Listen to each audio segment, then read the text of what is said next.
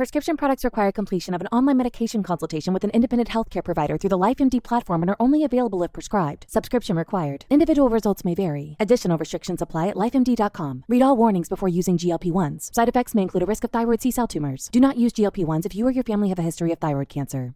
If you've struggled for years to lose weight and have given up hope, did you know you can now access GLP 1 prescription medications through LifeMD? LifeMD is now offering eligible patients online access to GLP 1s, the breakthrough prescription medication that can help you lose body fat and weight. Listen to what people are saying. You just take your shot. It doesn't feel like you're on a diet. What I wasn't expecting it to do was to shut off the food noise. This was life altering. And if I can do it, I feel like anybody can do it. And here's the best part your insurance may cover 100% of the cost of your medication. So go to trylifemd.com to have your eligibility checked right now. Get started today at trylifemd.com. That's T R Y L I F E M D.com. When you need mealtime inspiration, it's worth shopping Kroger, where you'll find over 30,000 mouthwatering choices that excite your inner foodie. And no matter what tasty choice you make, you'll enjoy our everyday low prices, plus extra ways to save, like digital coupons worth over $600 each week. You can also save up to $1 off per gallon at the pump with fuel points. More savings and more inspiring flavors make shopping Kroger worth it every time. Kroger, fresh for everyone. Fuel restrictions apply. Servizio di bordo! esclamò l'alfiere in fila col Miles, quattro teste più avanti. I suoi occhi brillarono di eccitazione nel correre al resto degli ordini, sul foglio sottile di plastica frusciante che aveva tra le mani. Sono destinato all'incrociatore imperiale Commodoro Voralas, come ufficiale di prima nomina addetto alle armi, subito a rapporto allo scalo spaziale della base Tanari per il trasferimento in orbita e con un saluto scattante d'orgoglio e una contorsione poco militaresca si scostò per lasciare via libera all'uomo che lo seguiva, fischiettando tra i denti tutta la sua soddisfazione. Alfiere Plose. L'anziano sergente seduto alla scrivania riuscì ad esibire un'espressione superiore e annoiata allo stesso tempo, mentre con deliberata lentezza sollevava fra il pollice e l'indice la busta successiva. Da quanto tempo, si chiese Miles, svolgeva quel lavoro all'Accademia Militare Imperiale? Quante centinaia o migliaia di giovani ufficiali erano passati sotto il suo sguardo indifferente nel momento supremo della loro carriera? Possibile che finissero per sembrargli tutti uguali dopo qualche anno? Le stesse uniformi verdi, nuove e impeccabili, gli stessi nuovi e impeccabili rettangoli di plastica azzurra dei gradi appena applicati agli alti colletti rigidi. Le stesse espressioni ambiziose, provenienti dalle scuole di lusso che sfornavano i funzionari del servizio imperiale con la testa piena di sogni e visioni di gloria militare. Noi non marciamo verso il futuro, lo prendiamo all'arrembaggio. Plowes si fece da parte. Premette il pulsante sul sigillo a impronta digitale e aprì anch'egli la sua busta. Beh, chiese Ivan Vorpatril, l'alfiere davanti a Miles nella fila. Non tenerci in sospeso. Scuola di lingue, disse Plose, continuando a leggere. Plose parlava alla perfezione tutte e quattro le lingue in uso su Barayar. Come studente o istruttore? domandò Miles. Studente. Ah, lingue galattiche allora. E poi si farà avanti il servizio segreto. Sarei destinato su altri pianeti. Non necessariamente, disse Plose. Potrebbero sbattermi fra quattro pareti di cemento chissà dove a programmare computer finché mi si consumeranno gli occhi. Ma sul suo volto splendeva una luce di speranza. Caritatevolmente Miles non gli ricordò l'aspetto più sgradevole del servizio segreto. Prima o poi si finiva per lavorare sotto il capo della sicurezza imperiale Simon Hillian, l'uomo che non dimenticava niente ma forse a un novizio come Blues sarebbe stato risparmiato il contatto personale con quell'aspro individuo. Alfiere Lobacik. Lobacik occupava il secondo posto assoluto nella lista di persone zelanti che Miles avrebbe potuto stilare. Di conseguenza non fu sorpreso quando appena aperta la busta lo vide sorridere con acre entusiasmo. Sicurezza imperiale! Corso avanzato di tecniche di sorveglianza e prevenzione attentati Oh, guardia del corpo di palazzo allora, commentò Ivan con interesse, sbirciando da sopra la spalla del compagno. È un privilegio, aggiunse Miles. Di solito Ilian accoppia i novillini con gente che ha vent'anni di servizio e lunghe file di medaglie sul petto. Forse l'imperatore Gregor ha chiesto a Ilian qualcuno della sua età, ipotizzò Ivan, tanto per migliorare il panorama. A me, quei fossili dalla faccia di pietra che Ilian gli mette attorno rovinerebbero la digestione. Non fagli vedere che hai il senso dell'umorismo, Lobacic, lo riterrebbero un punto a tuo sfavore. Se era così, riflette Miles, Lobacic non avrebbe rischiato di perdere il posto. Pensate che sarò a contatto con l'imperatore? chiese Lobacic a Miles e a Ivan con un'occhiata nervosa. Probabilmente ti toccherà stare a guardarlo ogni giorno mentre fa colazione, disse Ivan. Povero ragazzo. Si riferiva a Lobacic o a Gregor? A Gregor, decise Miles tra sé. Voi altri, Vor, che lo conoscete, che tipo è? Prima che la scintilla negli occhi di Ivan si trasformasse in una battuta maliziosa, Miles si affrettò a intervenire. È molto franco e spontaneo, ti troverai bene. Lobacic si avviò verso la porta, all'apparenza almeno un po' rassicurato, rileggendo il suo foglio di ordini. Alfiere Vorpatril, chiamò il sergente. Alfiere Vorkosigan. L'alto e robusto Ivan prese la busta che gli veniva consegnata. Miles ebbe la sua ed entrambi si spostarono fuori dalla fila. Ivan tirò fuori il foglio di plastica. Ehi là, sono richiesto dal quartier generale imperiale a Vorbar Sultana. Per tua informazione, mio caro, hai di fronte il futuro aiutante di campo del commodoro Jolliffe, reparto operazioni. Si inchinò cerimoniosamente e ripiegò il foglio. Comincio domattina, in effetti. Oh oh, disse l'alfiere che era stato destinato al servizio di bordo, ancora eccitato e fremente. Ivan diventerà una perfetta segretaria allora, ma stai attento quando il generale Lamitz ti farà sedere sulle sue ginocchia, Cocco. Ho sentito dire, Ivan gli allungò uno scherzoso pugno nello stomaco. Invidia, sordida invidia.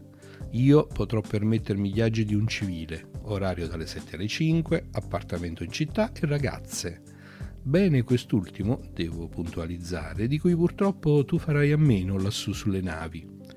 La sua voce era allegra e indifferente, ma gli occhi non riuscivano a nascondere la delusione. Ivan avrebbe voluto essere destinato alle navi. Tutti l'avevano desiderato. Anche Miles.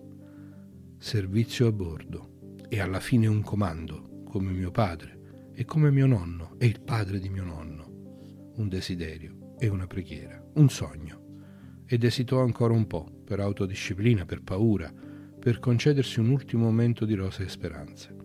Poi appoggiò il pollice sul sigillo e aprì la busta, con deliberata precisione. Alcuni permessi di viaggio, un solo foglio di plastica. La sua compostezza durò solo i cinque secondi che gli occorsero per assorbire il breve paragrafo scritto su di esso. Congelato dallo stupore, sbatté le palpebre e lo rilesse di nuovo. Allora, cosa bolle in pentola, ragazzo? chiese Ivan da sopra la sua spalla. Ivan, disse Miles con voce rauca, sono io che ho un'amnesia oppure di corsi di meteorologia non ce ne hanno mai fatto fare neppure uno tra le materie scientifiche? Mm, ricordo qualcosa alle lezioni di matematica pentaspaziale e a xenobotanica Ivan si grattò pensosamente la mandibola. Anche a geologia e valutazione del terreno. Beh, c'è stato quel corso sul clima atmosferico il primo anno. Sì, ma... Insomma, si può sapere cosa ti hanno fatto stavolta? chiese Plous, pronto a offrirgli tanto le sue congratulazioni quanto le condoglianze a seconda del caso.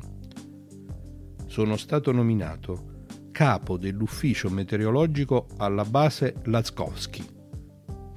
Dove diavolo è la base Lazkowski? Non l'ho mai sentita nominare. Il sergente seduto alla scrivania si volse con un sogghigno improvvisamente satanico. Io sì, signore, disse. Si trova su un'isola chiamata Kiril, dalle parti del circolo polare artico, base d'addestramento invernale per la fanteria. Quelli di servizio lassù la chiamano campo cesso freddo. Fanteria, si stupì Miles. Ivan, perplesso e aggrondato, inarcò le sopracciglia. Infanteria. Tu. Questo non mi sembra giusto. Già, neppure a me, disse debolmente lui, e lo invase la gelida consapevolezza dei suoi handicap fisici. Anni di arcane torture mediche avevano ormai quasi corretto le gravi deformità con cui Miles era venuto al mondo. Quasi.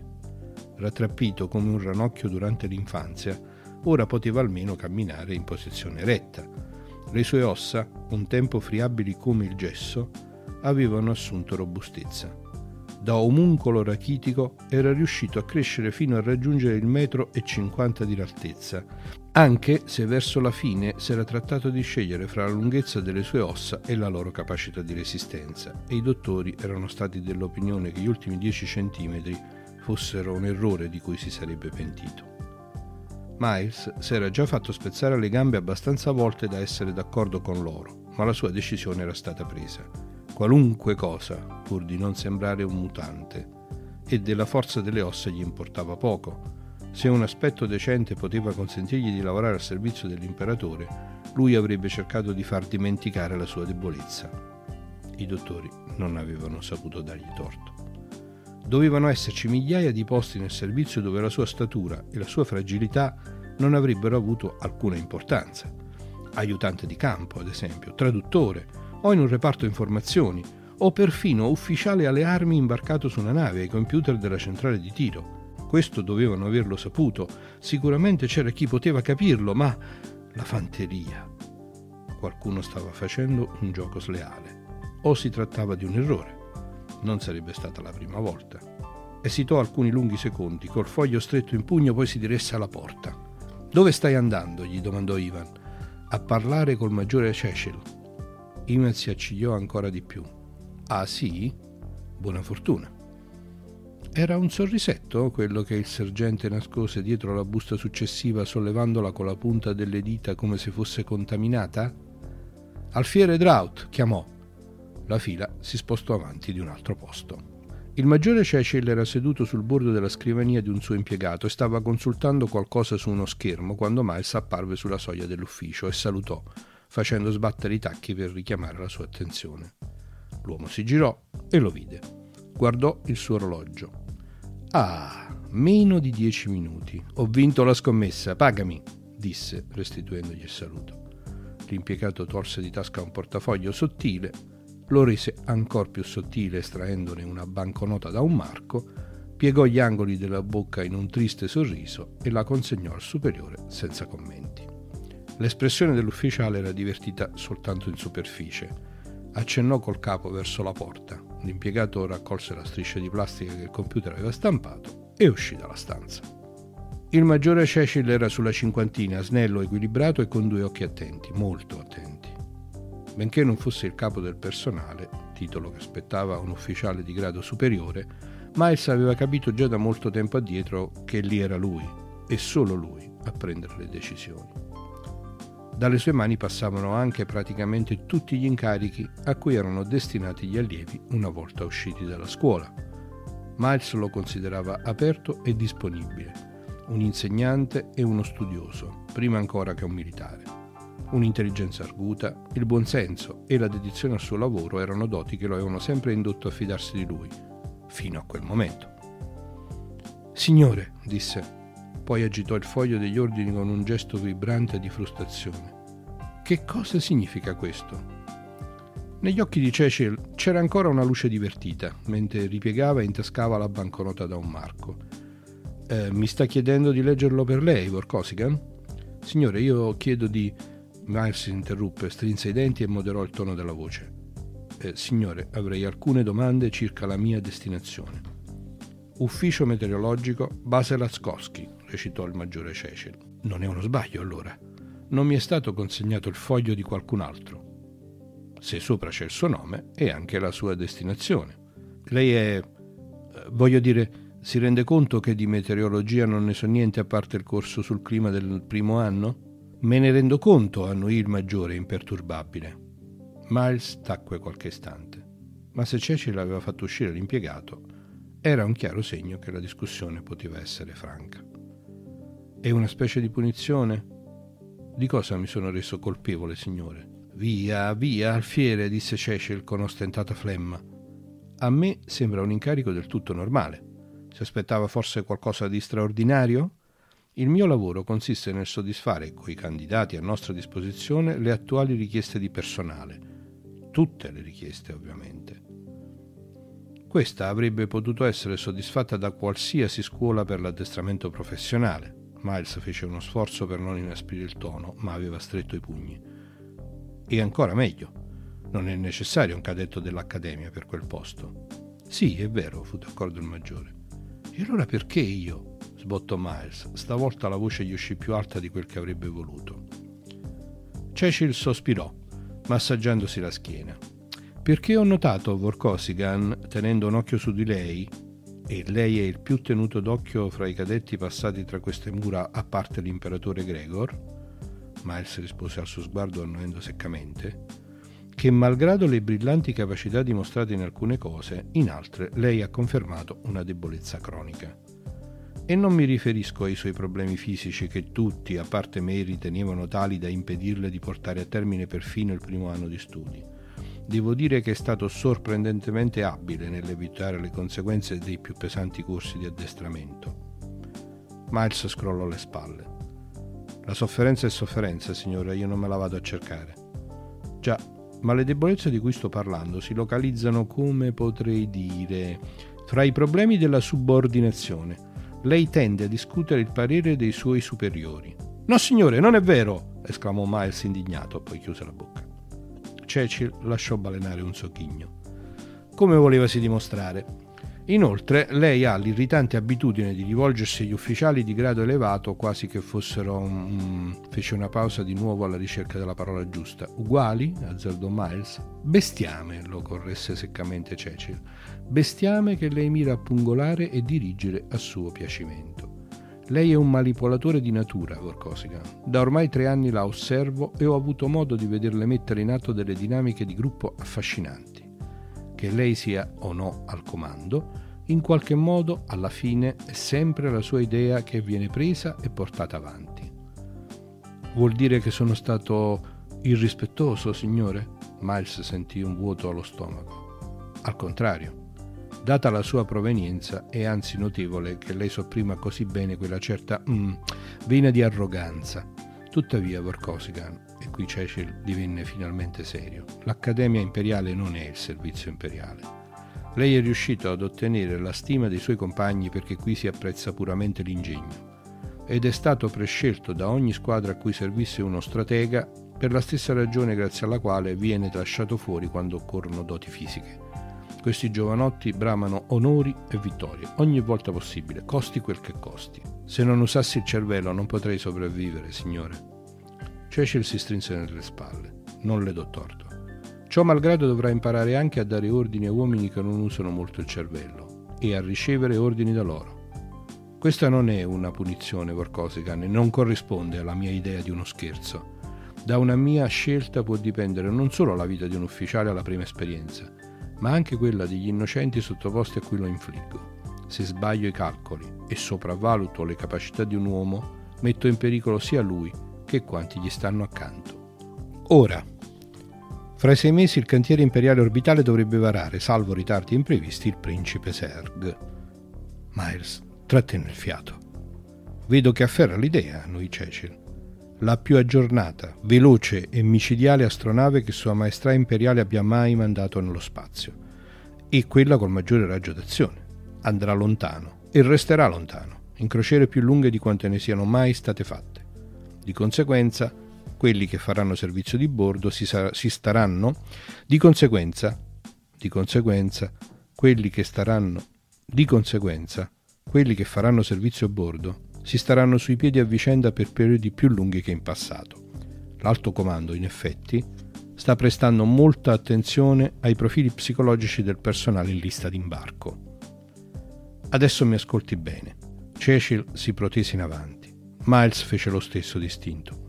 Se lei tiene pulito il suo fascicolo personale per almeno sei mesi in un posto così scomodo e isolato, in altre parole, se riesce a farcela con campo cesso freddo, io darò per scontato che saprà cavarsela in tutte le altre normali difficoltà del servizio e sosterrò la sua domanda d'imbarco sul principe. ma se fa tanto di sgarrare, né io né altri potremo fare niente per lei.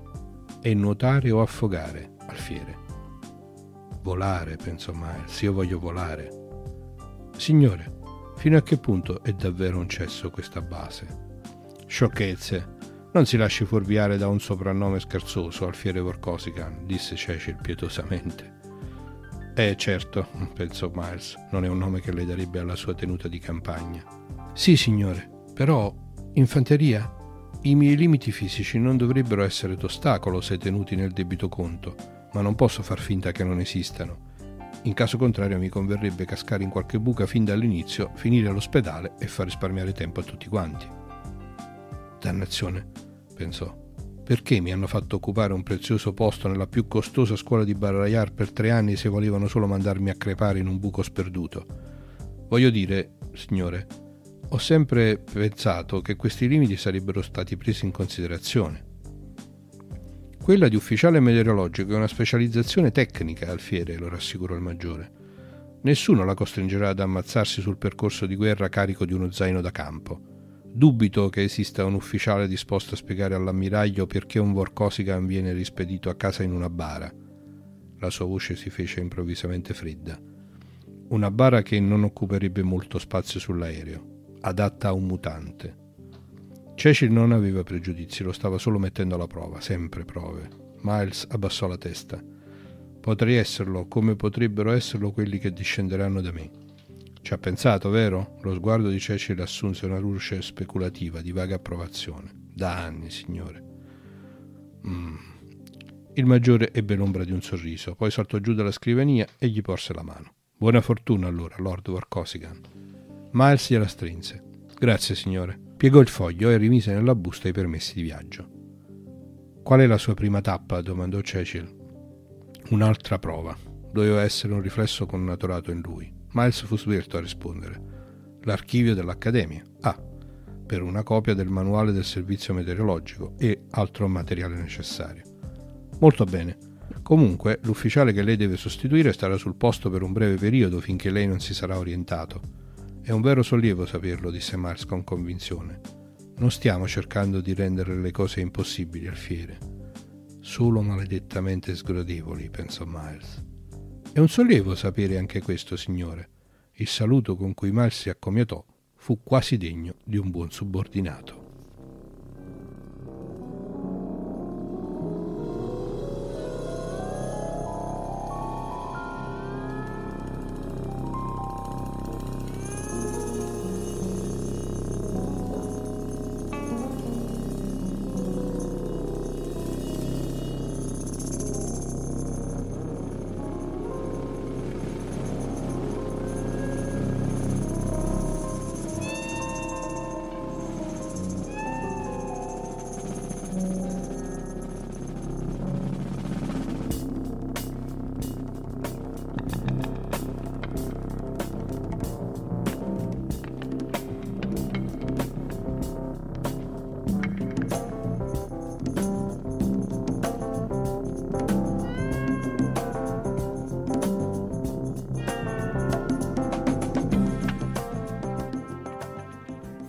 Fantascientificast presenta Resurrection Chronicles Riletture prospettiche della Golden Age fantastica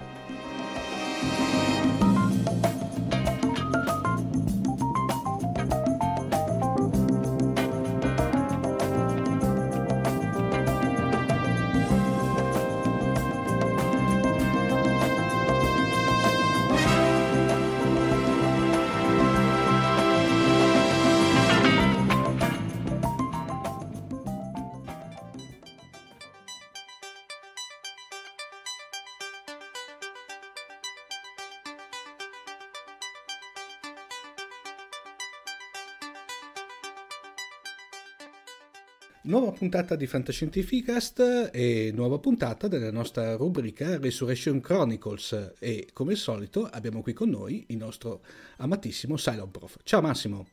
Ciao Omar, buonasera, buonasera a te e a tutti i nostri ascoltatori. Massimo, oggi eh, siamo un po' tristi, vero?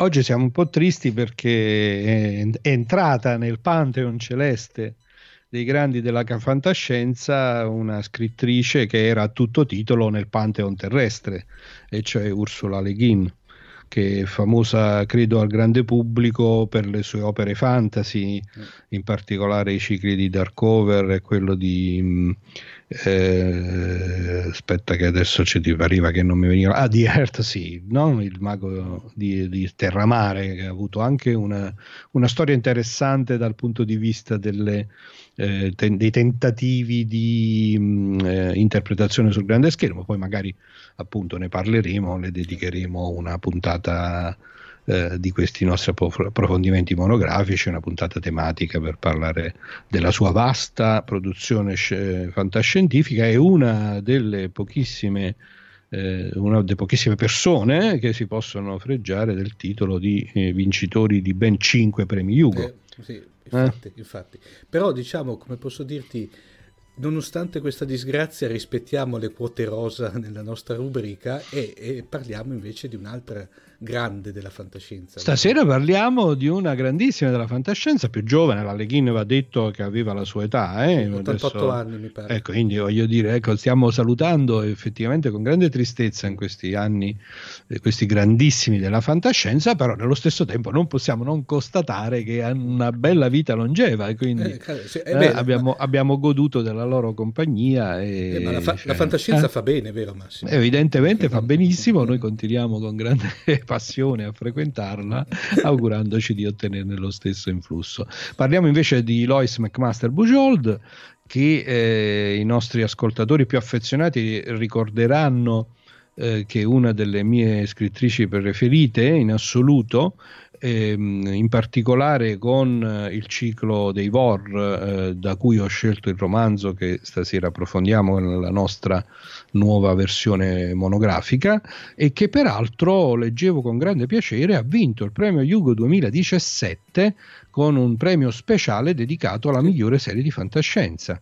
Eh, che ha fatto sì che anche la Bujold è arrivata nel mega pantheon degli scrittori di fantascienza con 5 premi Hugo, lei ne aveva 4 in precedenza e questo è il quinto dedicato appunto alla serie dei Vor, del il ciclo dei Vor appunto. Eh, allora mh, mm, vado subito sul pezzo perché appunto eh, abbiamo da approfondire un romanzo molto interessante ed intrigante e soprattutto e mo- necess- molto strutturato, vero Massimo?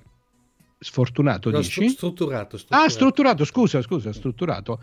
Allora, il problema è proprio questo. Sono, mh, mm, purtroppo sono, eh, o meno male, sono costretto a fare un po' di antefatti, no? un po' di scenari, perché eh, la cosa veramente bella eh, e appunto penso che questo Yugo al, alla serie dimostra, no? questo premio speciale alla serie dimostra proprio questo, che l'opera della Bujold eh, diciamo che si rivela sua, nel suo effetto di capolavoro non sta tanto nel singolo romanzo quanto nella capacità di aver costruito un personaggio e un universo eh, e aver eh, sviluppato la storia di questo personaggio attraverso gli accadimenti all'interno di questo universo con una serie di romanzi e di racconti che ormai ha raggiunto veramente cifre consistenti, no? credo che siamo oltre dieci romanzi e numerosi racconti e sono uno più bello dell'altro e sono caratterizzati da uno sviluppo, eh, come dire,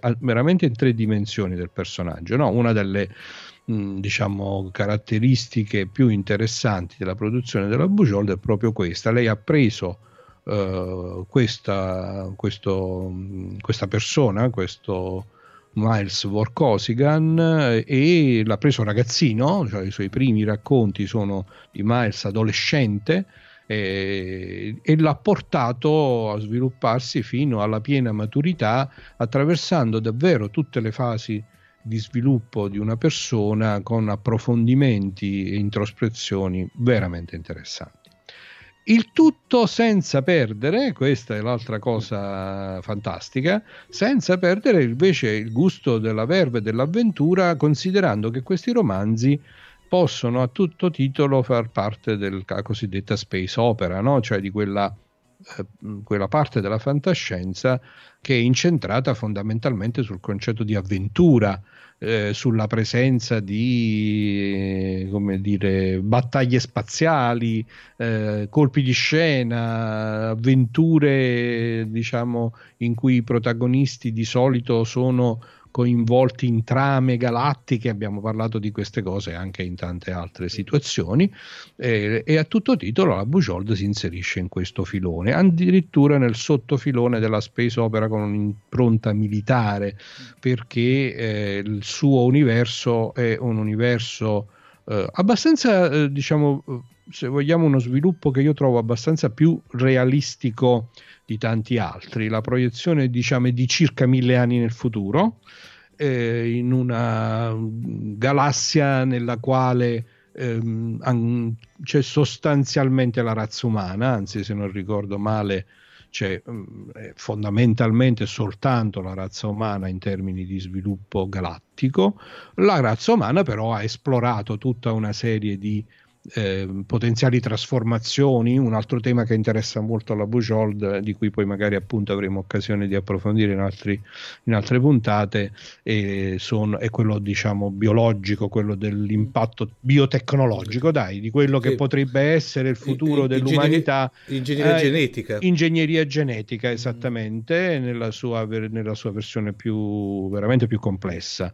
Il tema della clonazione è uno dei temi forti che ritornano nella sua opera, il tema della, dello sviluppo della sessualità umana e delle diverse possibilità, diciamo, di eh, in qualche maniera controllarla. Eh, diciamo, ci sono tutti questi aspetti che, sono, che accompagnano avventura allo stato puro. Eh, lungo lo sviluppo del ciclo ci sono state varie fasi.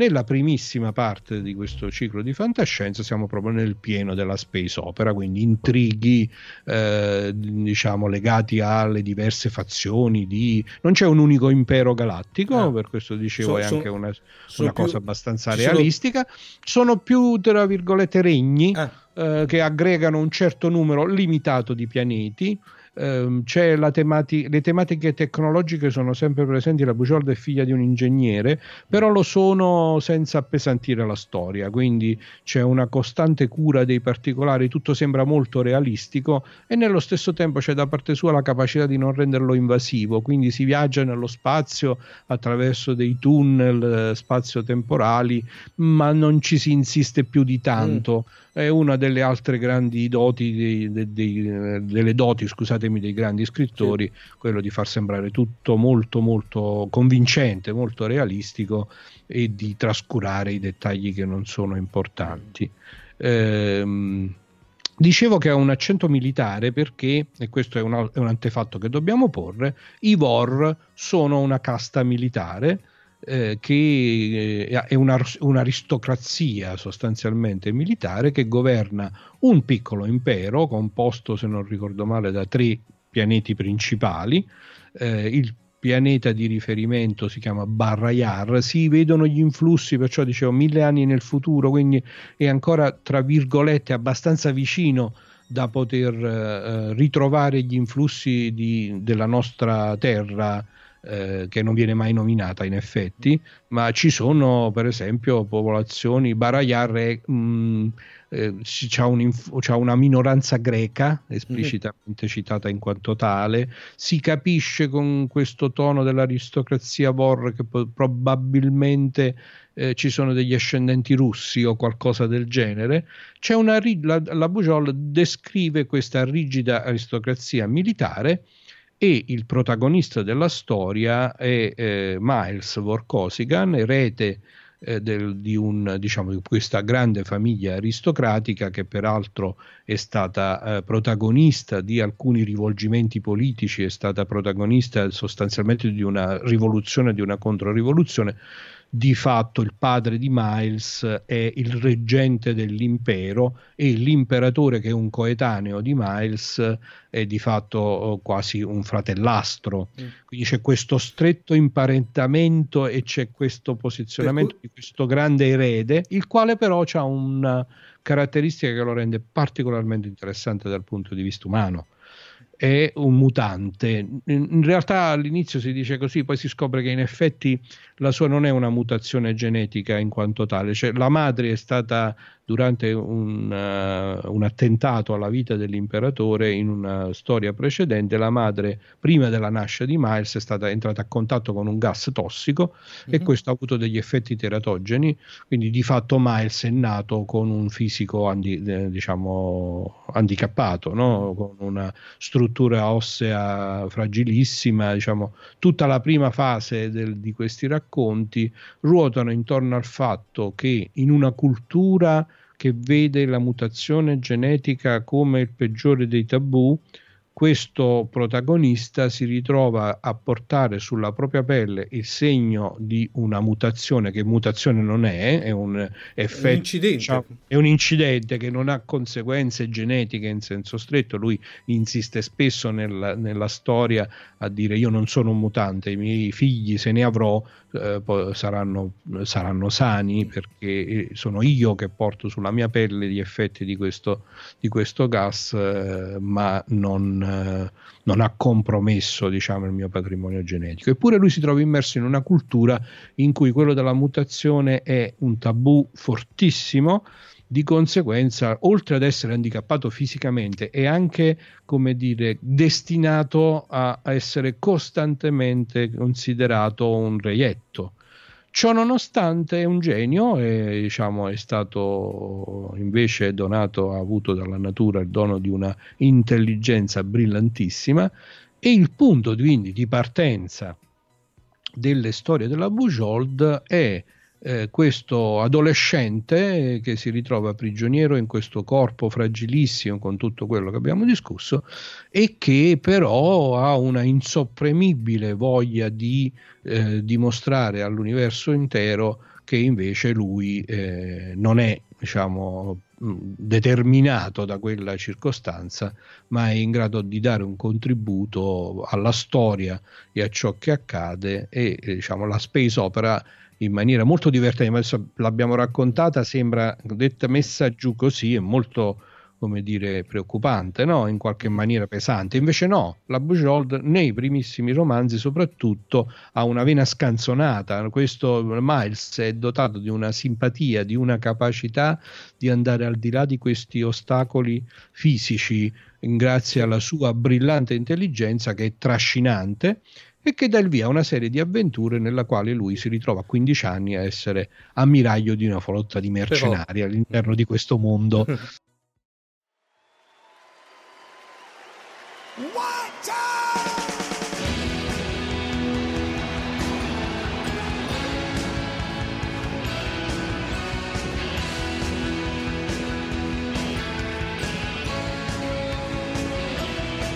In the day of a runaway American dream. At night we ride through mansions of glory in suicide machines. Sprung from cages on Highway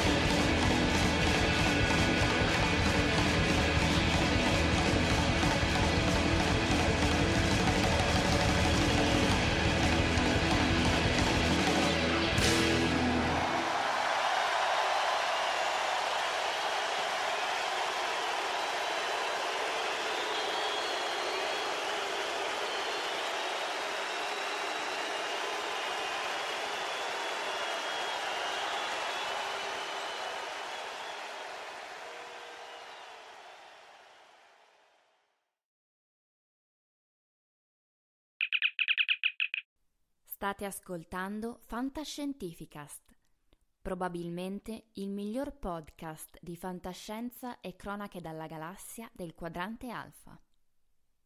www.fantascientificast.it Email redazione chiocciolafantascientificast.it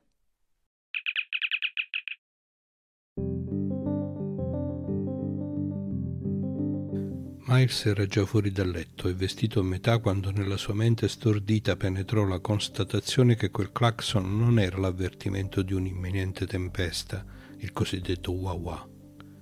Si fermò con uno stivale in mano. Neppure l'allarme antincendio o quello per attacco nemico, decise. Allora non erano fatti suoi, qualunque cosa fosse. Il ritmico strombazzare tacque. Ah, la saggezza dei vecchi proverbi. Il silenzio era d'oro. Controllò l'orologio digitale. Non erano neppure le nove di sera. Aveva dormito meno di due ore dopo essere rientrato esausto da un lungo viaggio nell'interno dell'isola sotto una bufera di neve per riparare un guasto alla stazione 11. Sulla console accanto al letto nessuna luce rossa lampeggiava per informarlo di qualche lavoro fuori programma da eseguire con urgenza. Niente gli impediva di rimettersi a dormire. Il silenzio era inquietante. Infilò anche il secondo stivale e mise la testa fuori dalla porta. Un paio di altri ufficiali avevano fatto lo stesso e stavano speculando sottovoce sui possibili motivi dell'allarme. Il tenente Bond uscì dalla sua stanza e si incamminò in fretta lungo il corridoio, abbottonandosi il parca. Aveva un'espressione tesa, fra preoccupata e irritata. Miles corse ad afferrare il suo parca e lo raggiunse sulle scale. Ha bisogno di una mano, tenente? Bon abbassò lo sguardo su di lui e si mordicchiò un labbro. Può darsi, concesse. Miles lo affiancò, segretamente compiaciuto che Bon lo ritenesse capace di rendersi utile. Che sta succedendo? Un incidente di qualche genere in uno dei bunker del gas tossico. Se è quello che penso, potremmo avere un brutto problema per le mani. Fuori dalla doppia porta che manteneva il calore nell'atrio degli alloggi ufficiali, la notte era fredda e chiara come il cristallo. La neve fresca crepitava sotto gli stivali di Miles. Un secco vento dell'est aveva spazzato via le nuvole e le stelle brillavano nitide sopra le luci della base. I due salirono sulla motopulce di Bonn, annebbiando il parabrezza con il fiato finché il riscaldamento non entrò in funzione. Bonn prese la strada che usciva dalla base verso ovest e aumentò la velocità. Qualche chilometro dopo l'ultimo campo di addestramento, alcuni bassi edifici col tetto coperto di zolle sbucavano dalla neve. Davanti a uno dei bunker erano posteggiati alcuni veicoli, tre motopulci, inclusa quella del comandante dei vigili del fuoco e un'ambulanza. Fra di essi si muovevano due o tre torce elettriche. Pon si fermò sul ciglio della strada e scese subito. Miles gli tenne dietro, attento a non scivolare sulla neve che le ruote avevano compresso in uno strato di ghiaccio. Il medico chirurgo si stava occupando di un soldato in uniforme da campo che tossiva, seduto nel retro dell'ambulanza mentre due infermieri manovravano per introdurre nel veicolo una barella su cui ne giaceva un secondo con una coperta addosso. Il medico li fece entrare e poi saltò giù dal veicolo. Voi altri, tutti e tre, appena arrivati, spogliatevi e buttate nell'inceneritore ogni indumento che avete addosso, ordinò agli infermieri. Anche le coperte, la barella e l'attrezzatura che è stata là dentro doccia di decontaminazione per tutti, ancora prima di dare un solo sguardo alla gamba rotta di quest'uomo. Gli ho iniettato un analgesico, ma anche se facesse poco effetto, voi ignoratelo e finite di lavarlo. Anch'io verrò sotto la doccia appena possibile. Volse le spalle al veicolo e borbottò qualcosa fra sé, scuotendo la testa. Bon si diresse alla porta del bunker. Non la apra! gridarono subito il medico e il comandante dei vigili del fuoco. Dentro non c'è più nessuno, aggiunse quest'ultimo, sono già stati evacuati tutti. Ma cosa è successo? Bon passò una mano guantata sul finestrino della porta incrostato di ghiaccio cercando di vedere qualcosa nell'interno. Quei due stavano spostando delle casse. Dovevano fare spazio per altro materiale che arriverà domani, lo informò il comandante dei vigili del fuoco, un luogotenente di nome Yaschi hanno rovesciato il forklift. Uno di loro ci è rimasto sotto e si è fratturato una gamba. Cristo, bisogna proprio mettercela tutta per far ribaltare un forklift. Mugolò Bon con una smorfia, come se stentasse a immaginare la scena. Succede quando si fanno lavorare gli uomini fino a quest'ora, disse l'ufficiale medico con impazienza. Ma il peggio non è questo hanno tirato giù anche diversi contenitori di fetain allineati su uno scaffale e sembra che almeno due si siano rotti. L'interno ne è saturo adesso. Noi abbiamo sigillato il bunker il meglio possibile. In quanto a ripulirlo, fece un grugnito. È compito suo questo, io devo andare. Aveva l'aria di volersi liberare al più presto anche della pelle, oltre che dei vestiti Salutò con un gesto rapido e salì su una motopulce, affrettandosi a seguire i quattro già diretti all'impianto di decontaminazione dell'infermeria. Fetain, mormorò Miles, stupito. Bond si era subito scostato dalla porta. Il fetain era un veleno mutagenico sviluppato come arma deterrente, benché non fosse mai stato usato in combattimento, almeno per quanto ne sapeva lui. Credevo che fosse roba ormai obsoleta, cancellata dal menù. Gli insegnanti del corso di armi chimiche e biologiche all'Accademia ne avevano appena parlato. Il Fetein sorpassato, infatti, disse cupamente Bon. Non lo fabbricano più da vent'anni. Questo deve essere l'ultimo deposito rimasto su Barrayar. Dannazione! Quei contenitori non dovrebbero rompersi neanche se ci atterrasse sopra una navetta. Si trovano qui da vent'anni o più, precesò il comandante dei vigili del fuoco. Corrosione, forse. Bon lo guardò. Se è così, in che stato sono gli altri? Questa è la domanda numero uno, annui Jaschi. Il Fetein si può distruggere col calore, no? osservò Miles mentre si accertava nervosamente che stessero discutendo sopravvento rispetto al bunker. Si scompone in sostanze chimiche innocue, ho sentito dire. Beh, non esattamente innocue, disse Yasky, però almeno non si mangiano il DNA che uno ha nelle palle. Ci sono anche degli esplosivi qui dentro, tenente? domandò Miles. No, rispose Bon, solo il Fetein. Se buttassimo un paio di mine al plasma attraverso la porta, pensate che tutto il Fetein potrebbe decomporsi prima che il calore fonda il soffitto? Io non ci tengo a far fondere il soffitto e magari anche il pavimento. Se quella roba si disperdesse nel terreno. Eh, però, usando un paio di mine a combustione lenta e aggiungendoci qualche chilo di plastosigillante, il bunker potrebbe reggere per un certo tempo. Bon si grattò la mandibola cercando di calcolare le conseguenze. Sì, potrebbe funzionare. In effetti può essere l'unico modo sicuro di togliere questa castagna dal fuoco, specialmente se gli altri contenitori cominciano a essere difettosi tutti quanti. Dipende dalla direzione del vento, però, disse il tenente Yasky accennando verso la base e guardò Miles. Le previsioni dicono che la temperatura avrà ancora un calo e che questo vento continuerà a tirare da est fino alle 7 di domani mattina, disse Miles in risposta al suo sguardo. Poi girerà da nord e aumenterà di forza.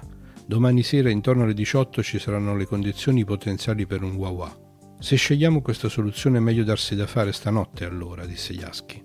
Va bene, decise Bon. Prepara i tuoi uomini. Io vado a tirare giù dal letto i miei, poi studierò la struttura di questo bunker e calcolerò il calore che occorre. Ci vediamo fra un'ora con il capo della sussistenza in amministrazione. Miles tornò alla base con Bon e si fece scaricare davanti all'edificio dell'amministrazione per controllare di nuovo la situazione meteorologica e le correnti d'aria in arrivo da nord-ovest. Elaborò i dati appena aggiunti dalle stazioni e cominciò ad annotare i vettori del vento che il programma gli estrapolava per le 26,7 ore standard del giorno di Barrayar. Voleva poter fornire le più precise previsioni ottenibili ma prima di avere in mano lo stampato vide dalla finestra che Bon e Yasky stavano uscendo dall'edificio dell'amministrazione. I due salirono su una motopulce, si allontanarono in fretta sulla neve e scomparvero nel buio. Miles considerò l'idea di seguirli, ma le previsioni aggiornate non erano diverse da quelle che aveva già comunicato loro. Gli conveniva andare ad assistere alla distruzione del bunker contaminato? Avrebbe potuto essere interessante. D'altra parte la sua presenza sarebbe stata del tutto superflua e, come unico discendente della famiglia Vorkosigan, e quindi probabilmente futuro padre del prossimo conte Vorkosigan, non aveva il diritto di esporsi a un rischio genetico per mera curiosità. O la sua era la prudenza dei codardi mascherata da logica. In ogni caso, si disse, la prudenza era una virtù Visto che non aveva più sonno, comunque decise di restare in ufficio per rimettersi in pari coi dati delle previsioni a lunga scadenza, che quel mattino aveva lasciato da parte per andare alla stazione 11. Un'ora al computer gli bastò per finire tutto quello che poteva anche remotamente passare per lavoro. Quando si accorse che per tenere occupate le mani stava spolverando uno scaffale, decise che era tempo di andarsene a letto, sonno o non sonno. In quel momento scorse una luce con la coda dell'occhio e voltandosi verso la finestra vide arrivare una motopulce. Ah, e Yasky. Già di ritorno. Erano stati svelti a sistemare il bunker. O non avevano ancora cominciato. Miles raccolse lo stampato con le previsioni del vento e scese all'ufficio ingegneria della base in fondo al corridoio del pian terreno. L'ufficio del tenente Bon era al buio ma dalla porta esterna socchiusa di quello del comandante della base usciva una striscia di luce verticale, luce accesa, e più all'interno voci dal tono secco e nervoso. Miles si avvicinò col foglio in mano, spinse la porta e sbirciò nell'altro ufficio. Metzoff sedeva alla sua scrivania, girato a mezzo verso una console laterale. Yasky si girò la testa e lo vide. Mandi Vorkosigan allora, lui è già un mutante, non ha problemi, no? Miles si affrettò a farsi avanti, salutò rispettosamente e disse Mi scusi signore, ma non è esatto, non lo sono. L'incontro che ho avuto prima della nascita con una sostanza tossica di uso bellico ha causato danni teratogeni, non genetici. I miei figli saranno sani quanto si può esserlo, se ne avrò. Eh, mandarmi dove, comunque, signore? Metzoff lo stava scrutando, ma non raccolse il suggerimento di Yasky. Lui porse il foglio a Bon che lo lesse in fretta, ebbe un songhigno duro e se lo ficcò quasi selvaggiamente in una tasca dei pantaloni. Ovviamente intendevo dire che indosserebbero scafandri protettivi, continuò Metzoff seccato tornando a guardare Bon. Crede che io non tenga alla sicurezza del personale? Sì, avevo capito, signore, ma i miei uomini rifiutano di entrare nel bunker, anche con l'equipaggio anticontaminazione, riferì Bon con voce piatta, e non posso biasimarli. L'equipaggiamento standard è inadeguato per il Fetain, secondo la mia stima. Quella roba ha un incredibile potere di penetrazione, dato il suo peso molecolare. Può intaccare le guarnizioni degli scafandri. Lei non può biasimarli, ripeté Metzoff stupefatto. Tenente, lei ha dato loro un ordine, o almeno così devo presumere, no? L'ho dato, signore, ma... ma... ma ha mostrato loro la sua indecisione, la sua debolezza. Per la miseria, tenente, quando un ufficiale deve dare un ordine deve darlo, non girarci attorno. Perché bisogna salvare quella roba, signore? domandò Yasky. Mi sembra di averlo già spiegato. È materiale affidato alla nostra custodia, ringhiò Metzoff. Salvare il Fetain, pensò Miles. Signore, sono certo che i laboratori dove è stato cucinato non hanno buttato via la ricetta, osò dire Miles. Possono miscelarne dell'altro fresco se ce n'è bisogno. Non si intrometta Morcosigan, mugolò Bon a mezza bocca mentre il generale esclamava Ancora un'altra delle sue spiritosaggini, alfiere, la faccio mettere agli arresti. Miles chiuse la bocca ed esibì un sorrisetto mite. Subordinazione. Il principe Serg ricordò a se stesso. Per quel che lo riguardava, Metzoff poteva tenersi in frigo tutto il suo fetain e farselo portare in tavola a pranzo e a cena. Non erano fatti suoi.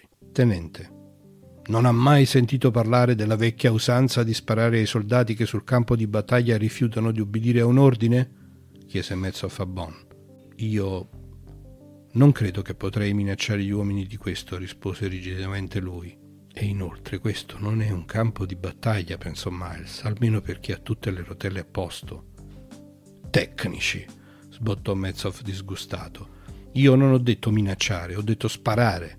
Dia un esempio e gli altri si affretteranno a tornare in riga. Miles riflettì su quella dichiarazione perplesso. Possibile che il generale lo intendesse alla lettera? Signore, il fetain ha terribili effetti mutageni, disse Bon a denti stretti. Non sono sicuro che gli altri tornerebbero in riga qualunque sia la minaccia. Si tratta di istinto, non di ragionamento. Un istinto che, che provo io stesso. Già, a quanto vedo, annui freddamente Metzoff. Il suo sguardo si spostò sugli aschi, che raddrizzò la schiena e tossicchiò a bocca chiusa, accigliato.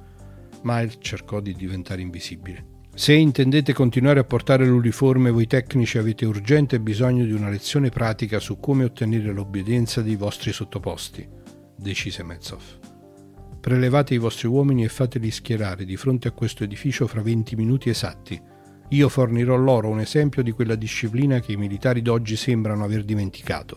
Lei non dice sul serio quando parla di fucilare qualcuno, signore, vero?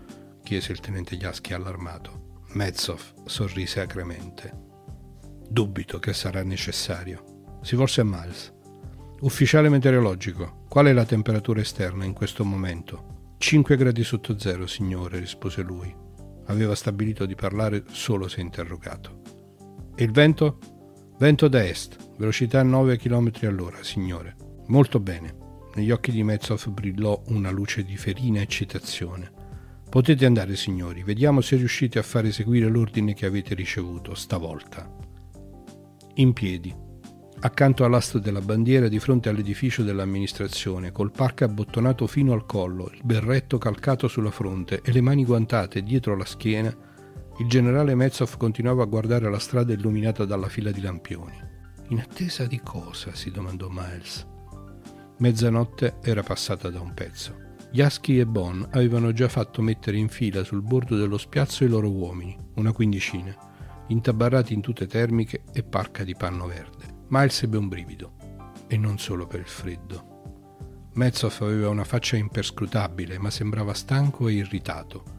Un vecchio, irrigidito dall'età, ostile a un mondo che probabilmente gli appariva ostile.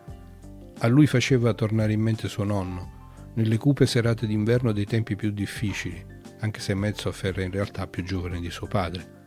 Miles era un figlio della mezza età per il conte Vorkosigan e il padre di suo padre, l'anziano conte generale Piotr, a volte gli era parso il relitto di un altro secolo. La sua disciplina militare vecchio stile aveva l'odore ammuffito, polveroso, delle vestaglie da camera e delle pantofole.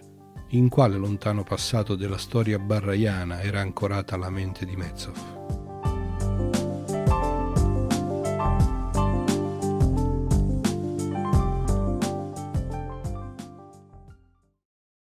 Massimo potrebbe essere considerato il classico antieroe?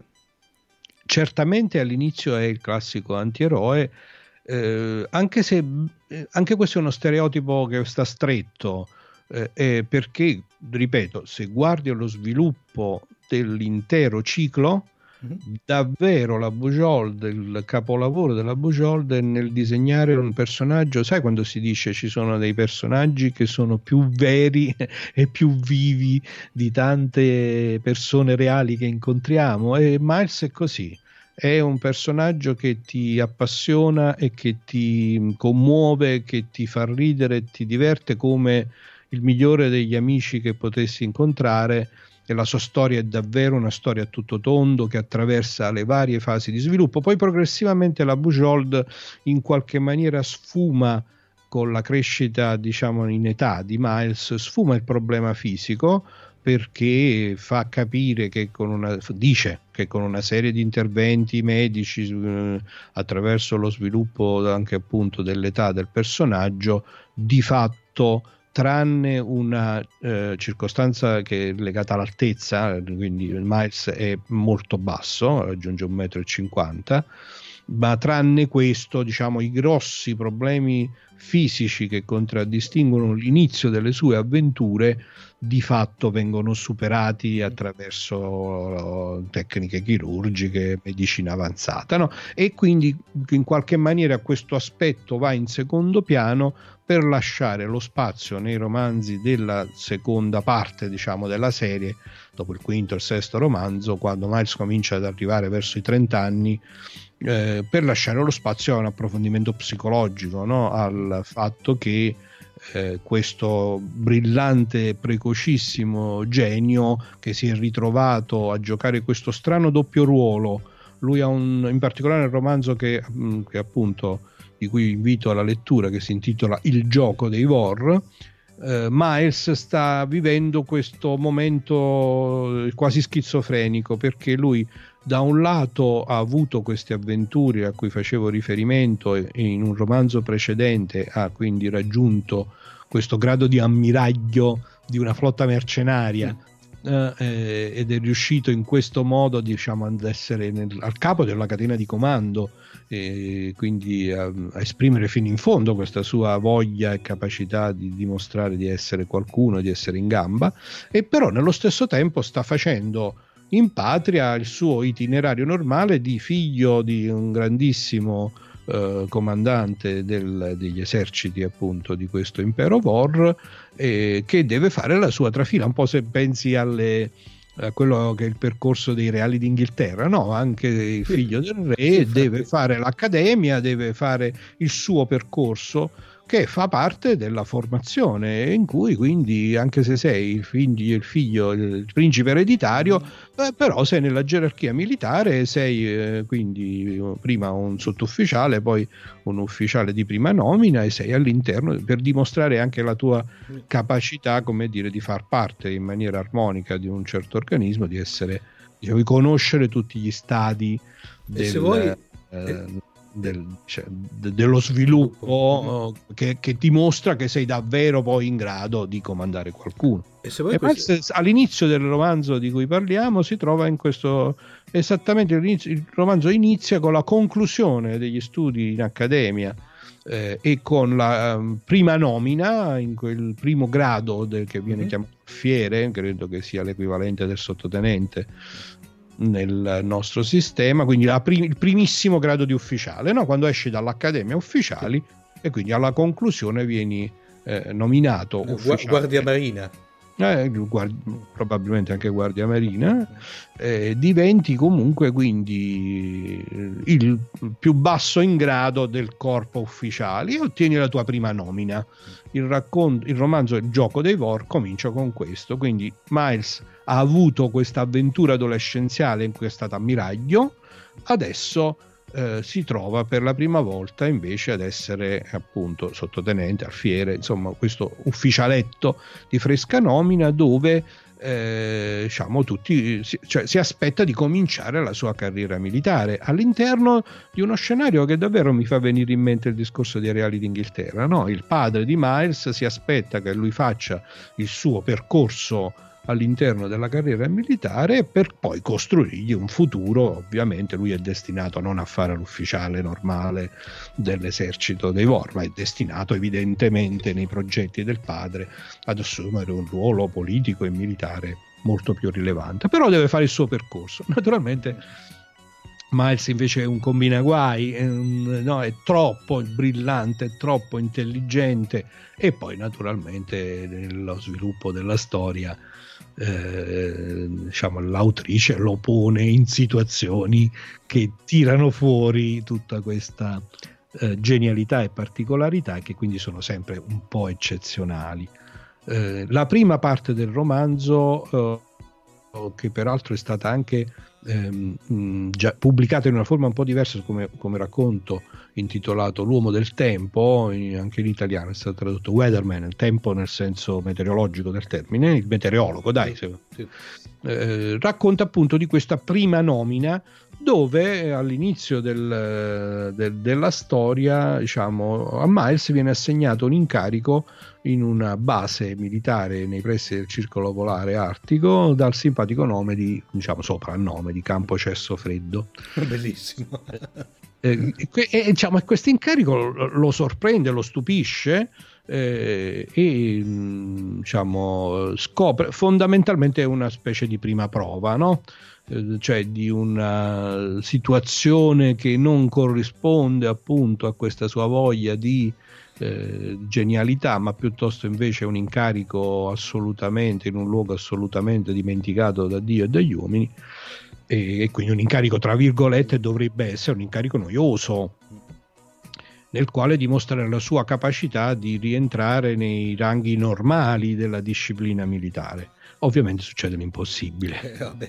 Succede l'impossibile, ma eh, succede l'impossibile eh, in una maniera che mette alla luce già quello che poi fin dall'inizio è il tratto fondamentale dei racconti della Bugiol, l'evoluzione morale e personale del personaggio, della, della persona, del protagonista. C'è un- ognuno degli avvenimenti ehm, costringe Miles a mettersi alla prova non solo dal punto di vista appunto della genialità, della capacità di improvvisazione, ri- ricordiamoci uno scenario militare, quindi ci sono avventure legate in qualche maniera con intrighi politici, eh, intrighi eh, appunto di equilibri tra le varie forze, spie, eh, mercenari, et- eccetera, ecc- missioni al servizio degli, dei vari dello Stato e via così eh, ma eh, su- sempre accompagna questo sviluppo una serie di dilemmi morali legati al concetto di appunto nobiltà nel senso pieno e vero del termine, no? la nobiltà non come un rango, non come, Sì, un, come, come valore. come un valore, ecco, come una capacità di essere fino in fondo degli esseri umani che sono in grado di assumersi delle responsabilità anche di fronte a situazioni molto, molto intricate. Quindi prima parte del romanzo è la storia di Miles eh, che viene mm, diciamo, veramente catapultato in questo che sembra un incarico destinato a mettere alla prova solo la sua pazienza e che invece in breve tempo si rivela una, una sfida ben più importante. Non do i dettagli perché abbiamo tentato di, diciamo, di, nel nostro invito alla lettura di leggere eh, i punti cruciali di questa prima parte, primo terzo del romanzo, per cui affido questo, all'ascolto di questi pezzi e poi lo scoprire meglio cosa succede, ma diciamo, poi invece per farla breve, alla fine di questa prima parte Miles quasi eh, per il rotto della cuffia, diciamo, eh, esce da questa situazione e nella peggiore dei modi possibili viene diciamo, in qualche maniera accusato di tradimento, eh, alto tradimento, eh, perché poi essendo un Vor, quindi un nobile, diciamo, si scopre che le violazioni classiche della disciplina vengono moltiplicate. vengono moltiplicate, sì, è quella che per gli altri sarebbe il tradimento, per lui è alto tradimento, va bene, e, mm, e da qui mm, invece cioè, prende il trampolino per eh, essere riproiettato nello scenario galattico un po' più ampio,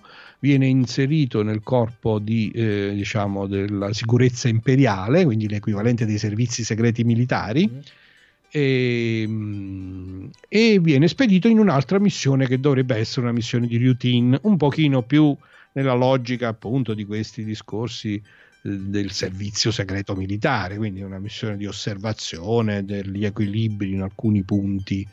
Eh, la Bujold costruisce un universo in cui eh, la dinamica dello spazio prevede, eh, un- diciamo, questa è, un- è un- è un'estrapolazione abbastanza semplice, dei punti di snodo no? che diventano naturalmente Mm. dei punti di transito all'interno dell'universo che diventano naturalmente un po' l'equivalente dei grandi porti Sì. che possiamo immaginare, no? il canale di Suez piuttosto che Il Singapore, Panama, eh, cioè dei punti che sono obbligati nel passaggio eh, le- per le rotte commerciali piuttosto che militari, che quindi diventano naturalmente dei luoghi dove ci sono gli intrighi, dove ci sono le varie, por- le varie fazioni che si sfidano, eccetera, eccetera.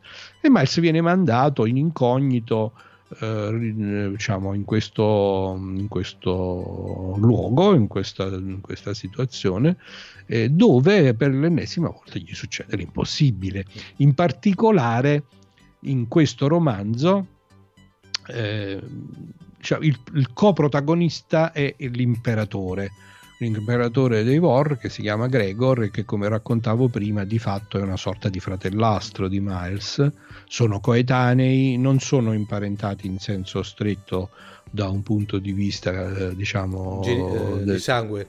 sangue, ma sono eh, imparentati in maniera ben più forte perché di fatto il padre di Miles è stato il reggente, il padre vero del- dell'imperatore durante il periodo critico del suo sviluppo, che l'imperatore si è ritrovato orfano e a ricoprire diciamo, il ruolo di imperatore da bambino Curiosi- Curiosità Massimo, ma si conoscevano, nel senso erano anche amici oppure... eh, sono amici Ah. profondissimi, sono cresciuti insieme, hanno Ah. giocato insieme Mm. eh, veramente letteralmente quando erano bambini f- per tutta l'adolescenza sono, stre- sono legati da un affetto profondissimo e naturalmente eh, diciamo sono ognuno inchiodato nel suo ruolo no? Sì. l'imperatore in Ovvio. particolare e la seconda parte di questo il gioco dei Vor appunto nasce ruota intorno al fatto che l'imperatore non ce la fa più è giovane Mm. insomma, e fa un colpo di testa e in qualche maniera scappa Eh, scappa no? Cioè, mm, si crea una circostanza particolare e anche questo è un Eh, eh, no- non è è una- riuscito a, a sopportare la pressione.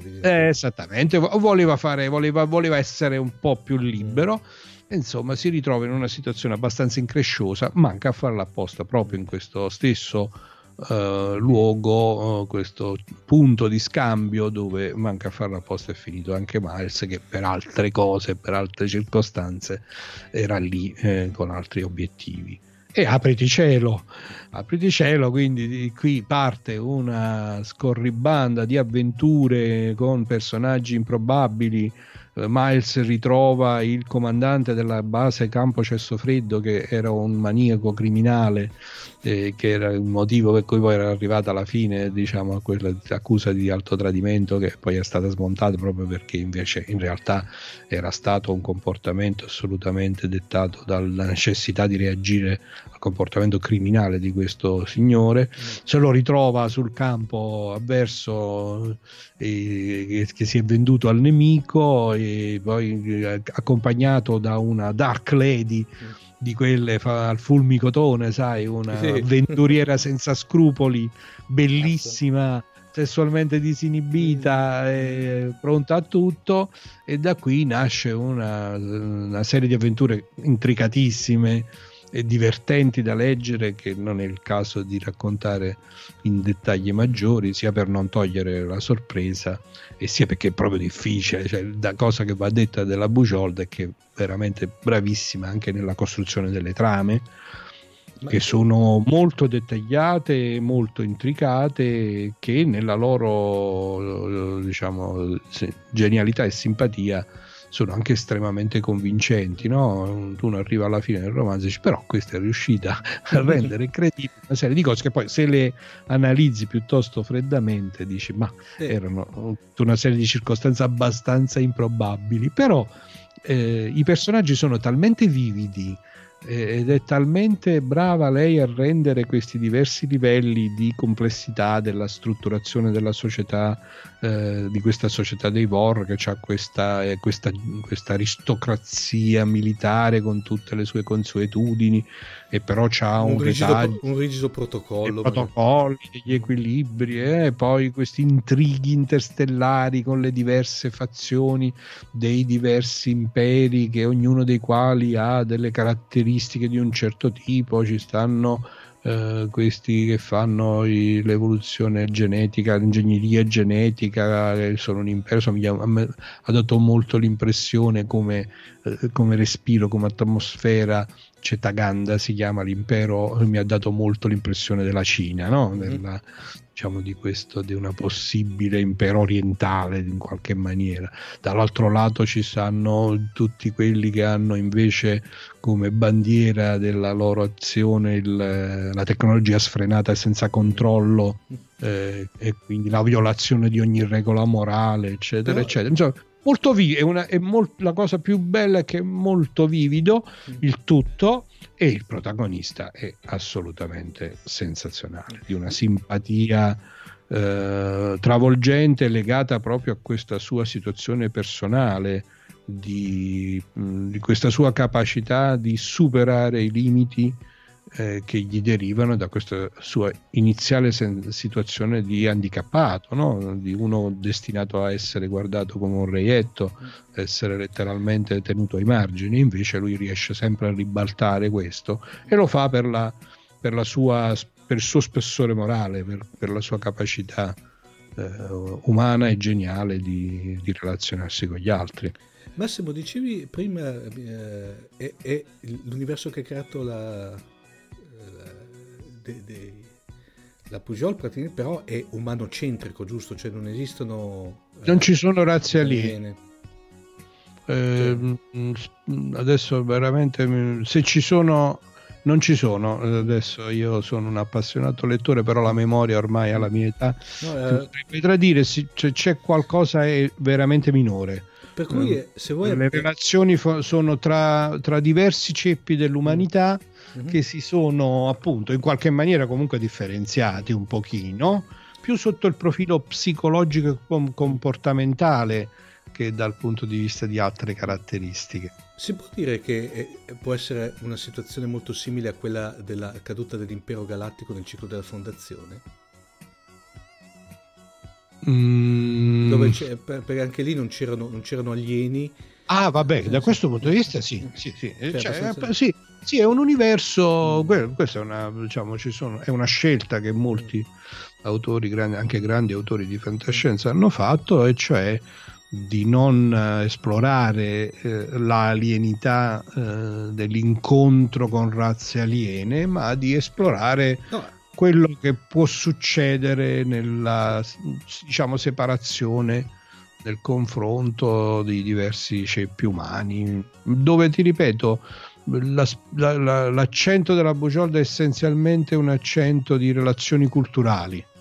No? Quindi di un confronto tra culture molto, molto simile, se vuoi, è una di quelle situazioni nelle quali la fantascienza esplora in maniera molto trasparente eh, quello che è un riportare su scala più grande dal punto di vista spazio-temporale quelle che però sono delle dinamiche che sul nostro contemporaneo pianeta Terra viviamo con, con continuità. No? Questo, anche il nostro pianeta, guardarlo bene, è, è grande, vede no, la coesistenza, ahimè, non molto pacifica di popolazioni che hanno soprattutto differenze di carattere culturale e che in questo modo diciamo, si confrontano con la necessità di convivere ahimè eh, qualche volta accade che spesso ahimè accade che questo si trasformi in scenari di guerra. Il tono del racconto dello della space opera della Bujold ha questo merito di essere estremamente godibile da un punto di vista narrativo e soprattutto nella, diciamo, ti ripeto, sono grosso modo credo una decina di romanzi, qualcosa in più.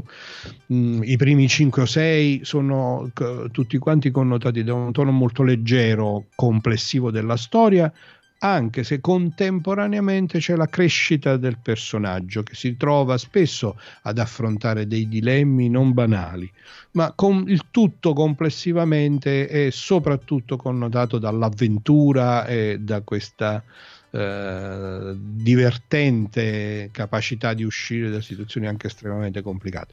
Poi mano a mano con la crescita nella seconda parte del ciclo c'è una svolta con un accento sempre ancora più forte alle relazioni umane fino a che a un certo punto lo scenario di space opera in senso tradizionale scompare e lascia il posto invece piuttosto a una eh, commedia umana, quindi un accento ancora più forte sulle relazioni tra gruppi umani eh, e quello che ne consegue.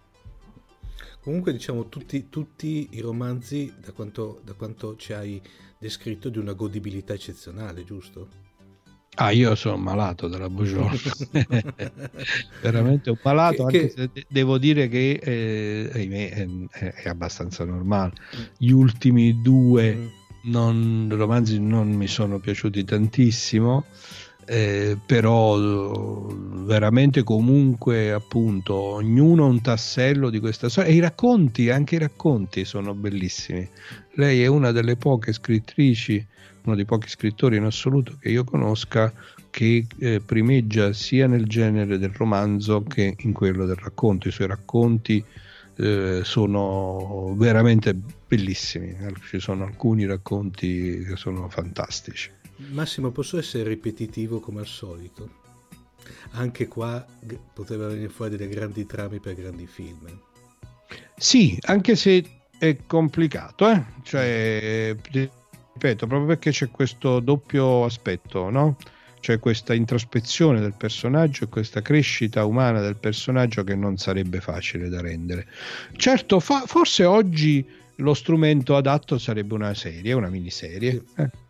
Una, una miniserie, eh, perché mi sto ultimamente un po' stancando di queste serie che vanno avanti 7, 8 stagioni e Mm, Sì. non, se- diciamo, non è che se lo meritano proprio. Sì. Per, per esempio, 10 episodi, 12 episodi che prendono un pezzo di questo ciclo narrativo sarebbero straordinariamente interessanti. Ep- episodi lunghi magari per dire- no no infatti eh, abbiamo visto che eh, non so se l'avevi visto Massimo faccio un attimino di, di, come dire, di, di- di discussione fuori righe Eh, ho visto ultimamente la, sono riuscito a vedere la, la miniserie dedicata a Childhood's End di eh, Ah, no, non l'ho vista ancora. Non l'ho vista è ancora. bella guardala perché vale veramente Ah. la pena veramente Ah. fa- fatta bene buon adattamento e tra l'altro eh, una vicenda che proprio come dici te l'ha chiusa in, in tre episodi praticamente è fatta bene secondo me e, e- il solito problema Massimo che come ti ripeto la, la- la- la- fantascienza è un calderone da, da cui si potrebbero tirare fuori storie Cas- fantastiche caspita,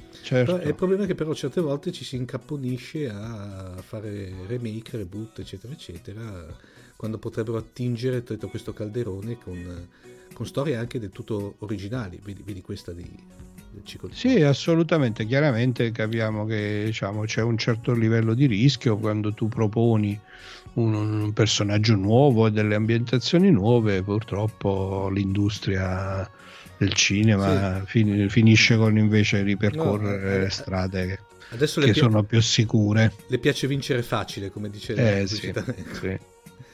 Bene Massimo, Bene, e diciamo, spero di aver appunto, in realtà eh, l'invito ovviamente quindi a scoprire e a leggere l'intero ciclo dei Vor, ma se volete eh, non, non fare in ordine cronologico e- volete cominciare da qualcosa, vi raccomando il gioco dei Vor, che peraltro ha vinto il premio Hugo, se non vado errato nel 91, e quindi un romanzo di assoluta garanzia, bellissimo, una lettura piacevolissima. e, e potrebbe essere chiuso su se stesso, cioè dopo al limite uno le vende la sono, sono comunque tutti eh, autoconclusivi, se non nel lasciare intravedere, Mhm. diciamo, ti viene voglia di leggere gli altri perché hai voglia di vedere come va a finire Ah. la storia del personaggio, solo per questo. Ma ogni romanzo si conclude in sé, non eh, può essere letto in maniera assolutamente indipendente, diventa sempre più piacevole inserirlo all'interno di questo affresco Mhm. della storia dell'umanità del futuro che la voce va disegnando. Ok, Massimo, come al solito ti, rin- ti ringrazio, anzi ti ringraziamo per questa Come al solito sono io che ringrazio uh, Fantascientificast e tutti i nostri ascoltatori per eh, darmi questa possibilità di riscoprire l'altro, Massimo, sempre di più la fantascienza che mi piace. ti dico una cosa che non avevamo concordato. eh, I nostri ascoltatori si devono tenere pronti perché visto che il quinto compleanno l'avevamo saltato, Sì, infatti l'avevamo detto. eh, però noi- ca- eh, il, il sesto compleanno facciamo qualcosa. eh. eh, il sesto compleanno bisogna assolutamente dare inizio alla seconda missione quinquennale. Ecco, Per Eh. cui preparatevi perché per il sesto compleanno qualcosina di, di, di, stra- di strano, in senso, di fantascientifico. Di fantascientifico dobbiamo lo farlo. faremo. Eh. Assolutamente sì. Eh, eh. Benissimo Massimo, A ti, posto, ti ringrazio e a questo punto ti aspettiamo per il prossimo giro. Va bene, a fra poco allora. Ciao!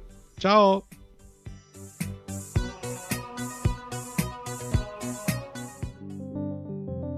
Cogliendo un movimento in fondo alla strada, il generale si volse di scatto con un sogghigno cupo e in tono orribilmente cordiale confidò a Miles.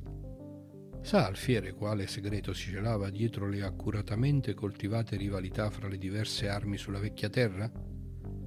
In caso di ammutinamento era sempre possibile convincere la Marina a sparare contro l'esercito e viceversa. Un vantaggio che coi corpi intercollegati del servizio oggi non abbiamo più. Ammutinamento, si stupì lui, contravvenendo al proposito di tenere la bocca chiusa. Pensavo che in discussione ci fosse il modo di rendere innocua una sostanza tossica. Così era. Sfortunatamente, a causa della debolezza di Bon, ora è una questione di principio. Un muscolo sulla mandibola di Mezov si contrasse. Doveva accadere prima o poi col servizio di oggi, il servizio dei rammolliti. Tipiche chiacchiere da ufficiali in pensione, vecchi che illustravano le vecchie medaglie raccontandosi a vicenda quanto fossero stati duri ai loro tempi. Principio, signore? Quale principio? La questione è semmai spreco di materiali, balbettò Miles. Questo è un rifiuto in massa di ubbidire agli ordini, alfiere. Ammutinamento, secondo ogni avvocato da caserma. Per fortuna non è difficile schiacciare simili iniziative se si provvede per tempo finché sono ristrette e disorganizzate. Le figure comparse in fondo alla strada si rivelarono per un plotone di soldati in uniforme mimetica bianca, da neve, agli ordini di un sergente della base. Miles riconobbe il graduato. Apparteneva alla rete di potere di Mezov, un veterano di mezza età che aveva servito sotto di lui durante la rivolta di Comar ed era rimasto alle sue dirette dipendenze. I soldati, vide Miles, erano armati con distruttori neuronici di grosso calibro, un'arma puramente antiuomo. Malgrado il tempo trascorso ad allenarsi in ogni condizione, non avevano avuto molte opportunità di impugnare armi così evolute e mortali, e lui poteva sentire nell'aria la loro eccitazione nervosa. Il sergente li fece schierare in fila di fronte agli altri 15 e abbaiò un ordine. I soldati imbracciarono i fucili e li puntarono in uno scintillio di canne argentate sotto la fredda luce delle stelle. Un mormorio sbigottito corse fra gli uomini di Bonne e di Yaschi. Pallidi e tesi, in disparte, i due ufficiali fissavano Mezzoff a bocca aperta. Spogliatevi, ringhiò il generale, nudi, obbedite. Stupore, confusione. Soltanto due o tre cominciarono a svestirsi. Gli altri si guardarono attorno con aria incerta, esitarono, ma alla fine capirono cosa si voleva da loro e dovettero far buon viso a cattivo gioco. Quando avrete afferrato il concetto che gli ordini ricevuti vanno eseguiti senza discutere, li ammonì Mezzoff con voce stentorea, potrete rivestirvi e tornare al vostro lavoro. Dipenderà solo da voi. Fece un passo indietro, rivolse un cenno del capo al suo sergente e assunse la posizione di riposo. Questo farà raffreddare le velleità delle teste calde, borbottò fra i denti, presentando a Miles il suo profilo granitico. Aveva l'aria di aspettarsi che la cosa non sarebbe durata più di cinque minuti, dopodiché lui e il sergente sarebbero andati a farsi un bicchierino al caldo alla memoria dei bei vecchi tempi. Fra gli uomini di Bonn c'erano anche Olney e Pattas, notò Miles, insieme ad altri cinque o sei militari dall'accento greco, coi quali gli era capitato di scambiare qualche parola al reparto veicoli, non meno ostili e sarcastici nei confronti di chi non aveva un aspetto fisico normale. Di lì a poco, quindici uomini nudi e scalzi erano in piedi nella neve sullo spiazzo davanti all'amministrazione, col vento che soffiava gelido sui loro corpi tremanti. Quindici facce, rivolte ai distruttori neuronici, su cui lo sbalordimento aveva lasciato il posto alla paura. Ma nessuno sembrava ancora prendere in considerazione la seconda parte dell'ordine. Non siate testardi, gli supplicò in silenzio Miles. Non ne vale la pena. Ma alcuni stavano già stringendo i denti, con sguardi in cui si accendeva una scintilla di ferrea risoluzione. Miles maledisse dentro di sé il bastardo che aveva deciso di usare il Fetain come arma deterrente, destinata a provocare il terrore non tanto per le sue proprietà chimiche, quanto per l'effetto che aveva sulla psicologia dei barraiani. Difficilmente il Fetain sarebbe mai stato usato contro il nemico. Il solo pensiero di essere giudicato dai posteri colpevole di aver causato mutazioni genetiche poteva fermare chiunque. Yasky, in disparte, guardava i suoi uomini come paralizzato dall'orrore.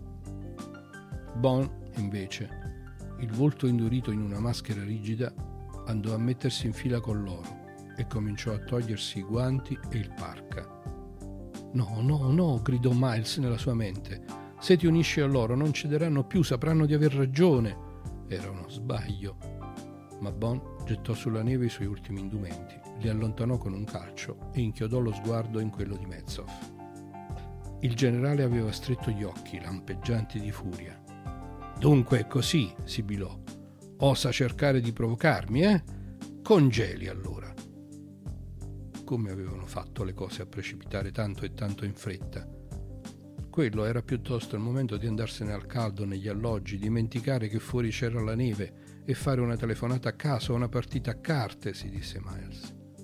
Se solo quei bastardi tremanti avessero ceduto, lui avrebbe potuto tornare in ufficio, prendere nota degli ultimi dati e accertarsi che la stazione 11 funzionasse bene. Lui non aveva niente da fare lì, quelli non erano fatti suoi. Mezzoff si volse a guardarlo. Vorkosigan, lei può prendere un'arma e rendersi utile oppure rientrare nel suo alloggio. Poteva andarsene. Ma era davvero questo che voleva? Che doveva fare? Quando il sergente vide che non muoveva un passo, venne verso di lui e gli mise un distruttore neuronico fra le mani. Miles lo prese, lottando contro l'immagine di un cervello umano che andava in poltiglia. Lentamente sollevò la canna più o meno in direzione degli uomini, senza ricordarsi neanche di controllare la sicura. Questa non è la repressione di un ammutinamento, pensò. Questa può essere soltanto una strage. Uno degli uomini del plotone ridacchiò nervosamente. Cosa avevano detto a quegli uomini? Cosa credevano di essere venuti a fare? Ragazzi di 18-19 anni, Erano in grado di distinguere un ordine lecito da uno criminoso? Si rendevano conto di quel che stava succedendo lì? E lui, Miles, se ne rendeva conto? La situazione era anche ambigua, lì stava il vero problema. Non poteva sostenersi su una sua logica. Miles sapeva che i precedenti non mancavano, l'Accademia disponeva di un'abbondante casistica di ordini assurdi o criminosi. Suo padre stesso teneva un breve seminario sull'etica del comando agli studenti dell'ultimo anno e al tempo in cui era reggente dell'impero aveva disposto che la buona moralità fosse un requisito sia per l'ammissione che per la promozione agli esami. Spesso aveva parlato di cos'era rendere illecito un ordine e del come e perché poteva essere disubbidito, illustrando le conseguenze con filmati di casi, il primo dei quali era in genere il massacro del solstizio, accaduto quando lui era ammiraglio. Miles aveva visto cadetti così sconvolti da dover uscire dall'aula durante le proiezioni. Gli altri istruttori detestavano quell'occasione, il giorno di Vorkosigan. Le loro classi restavano inquiete per parecchi giorni. E una delle ragioni per cui l'ammiraglio Vorkosigan non teneva quella conferenza alla chiusura dei corsi era che qualche settimana dopo tornava all'Accademia per parlare a tu per tu con i cadetti che si erano accorti di avere dei gravi problemi morali. Soltanto a loro suo padre, da quel che ne sapeva Miles, teneva discorsi di persona, benché avesse registrato numerosi video su argomenti generici come parte dell'addestramento per ogni ramo del servizio. Quel suo breve seminario era stata una sorpresa anche per Miles. Ma ora, se quei tecnici fossero stati civili, Metzoff si sarebbe trovato chiaramente dalla parte del torto. Se fossero stati in guerra, al contrario, il suo comportamento avrebbe potuto essere ritenuto giustificabile, persino doveroso. Quella era una maledetta via di mezzo. Un caso di disobbedienza, certo, ma disobbedienza passiva. Nessun nemico minaccioso nelle vicinanze. Nessuna situazione di pericolo per la vita di chi risiedeva alla base, esclusa la loro, anche se un imprevisto vento da ovest avrebbe potuto costringerli a evacuare la zona. Io non sono pronto per le cose di questo genere, non ancora, non so giudicarle. Cosa era giusto? Cosa avrebbe pensato qualcuno più anziano ed esperto di lui? La mia carriera. Una sensazione di claustrofobia si impadronì di lui, come se qualcosa lo stringesse da tutti i lati minacciando di soffocarlo. Fra le sue mani il distruttore neuronico tremò. Oltre il microriflettore in cima alla canna poteva vedere Bon che vacillava stordidamente, già troppo congelato per mantenersi eretto. I loro piedi erano bianchi come la neve su cui poggiavano. Uno degli uomini si chinò, rannicchiandosi a palla, ma non fece un gesto verso i suoi indumenti. Cominciava ad ammorbidirsi nel dubbio la rigida spina dorsale di Metzoff. Per un folle momento Miles immaginò di mettere da parte le considerazioni personali e sparargli. E poi? Sparare anche al sergente e agli altri? non avrebbe potuto colpirli tutti prima che lo ammazzassero. Probabilmente io sono l'unico militare sotto ai 30 anni in tutta la base che abbia mai sparato a dei nemici in battaglia. I soldati del plotone avrebbero usato la loro arma senza conoscerne davvero l'effetto, forse ne erano perfino curiosi. Quello che faremo nella prossima mezz'ora continueremo a rivederlo per tutta la vita. Ma lui non era in grado di far niente salvo che chinare il capo eseguendo gli ordini. In quali guai uno poteva cacciarsi eseguendo gli ordini? Tuttavia, come era possibile provare soddisfazione nel servizio se non si accettavano i principi basilari della vita militare? Credi che sarai soddisfatto una volta imbarcato allora al fiere Vorkosigan, ripensando a questo branco di idioti congelati? O non è meglio che ti unisca a loro? almeno non sarai solo. Col distruttore neuronico imbracciato Miles indietreggiò, uscendo dalla fila dei soldati e dal campo visivo di Metzoff.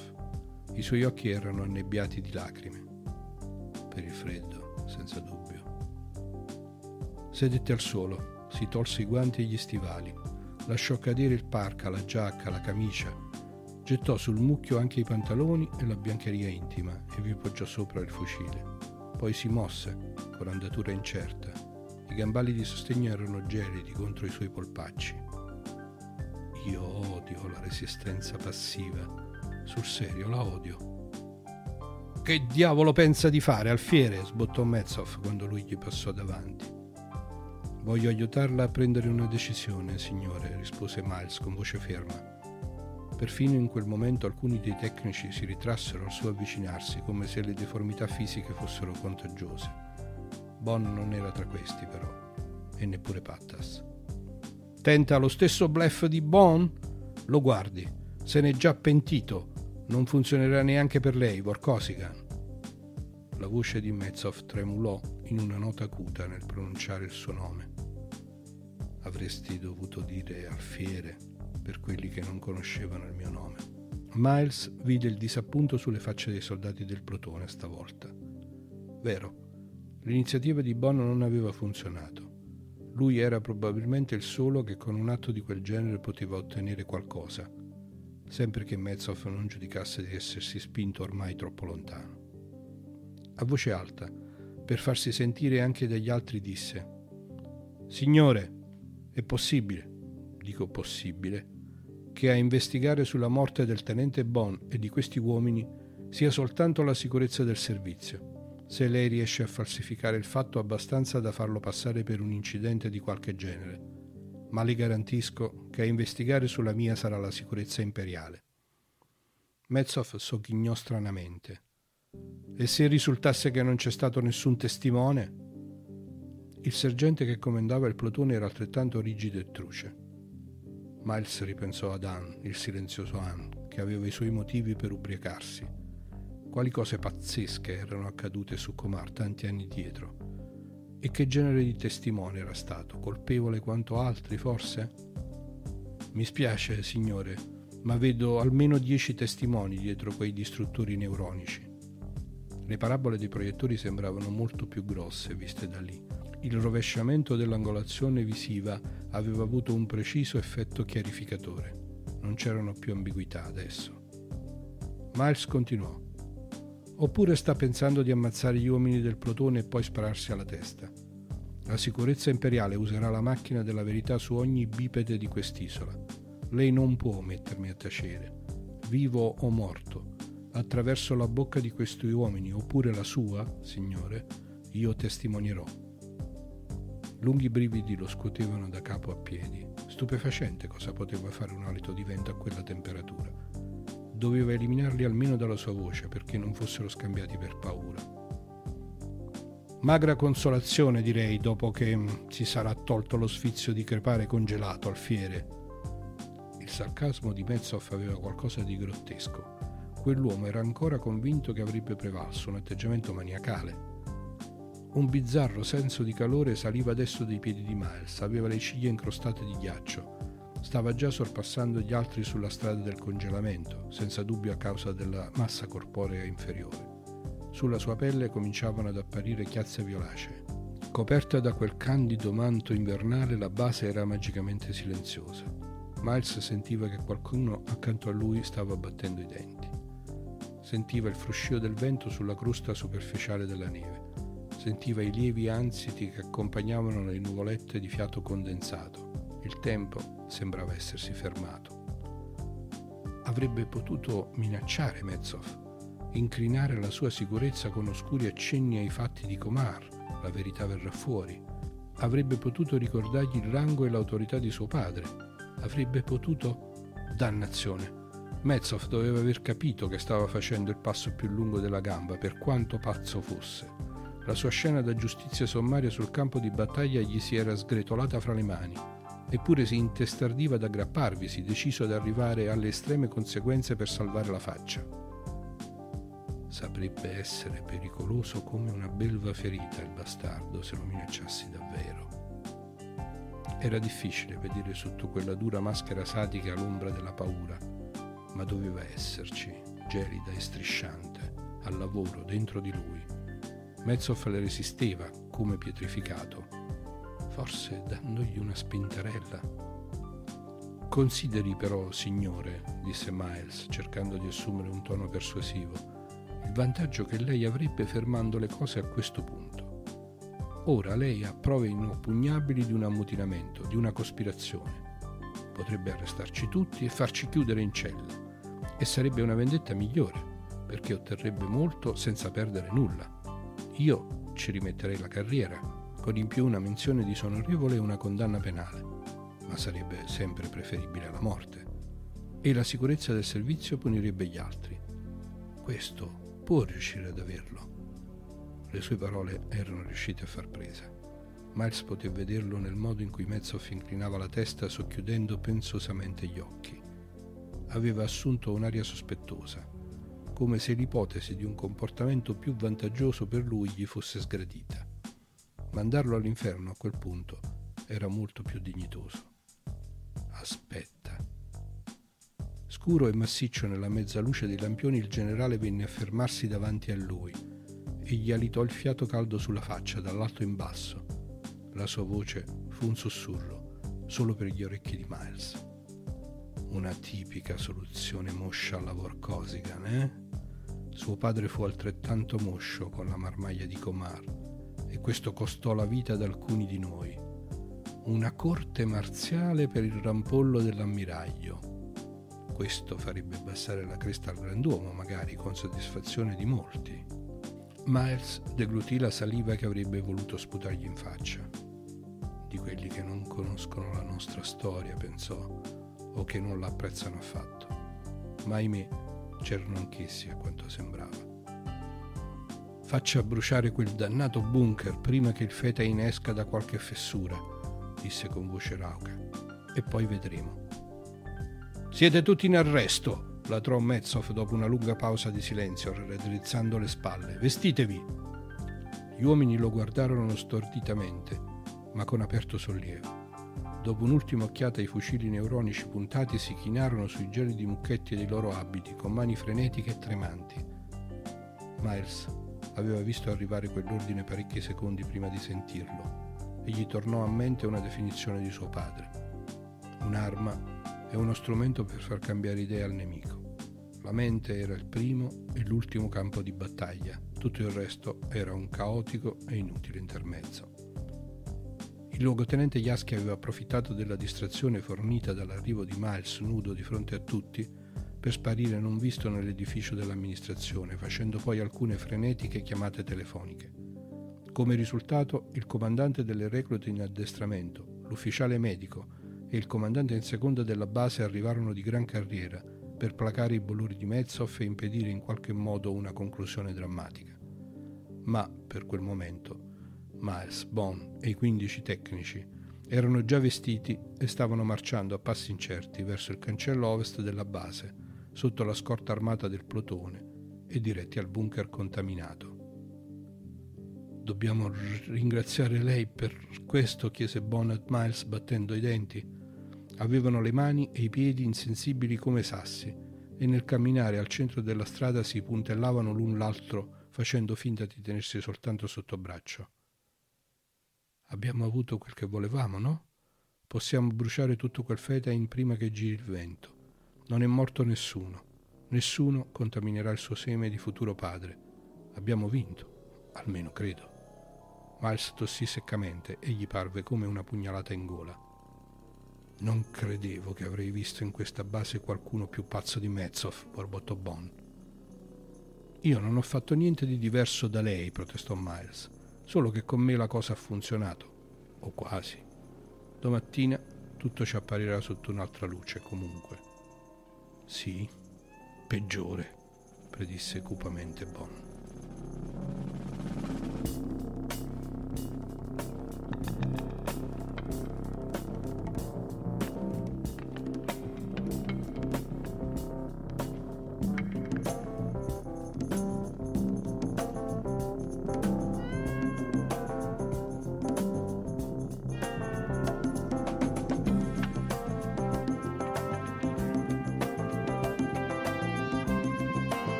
Avete ascoltato Fantascientificast, podcast di fantascienza e cronache dalla galassia.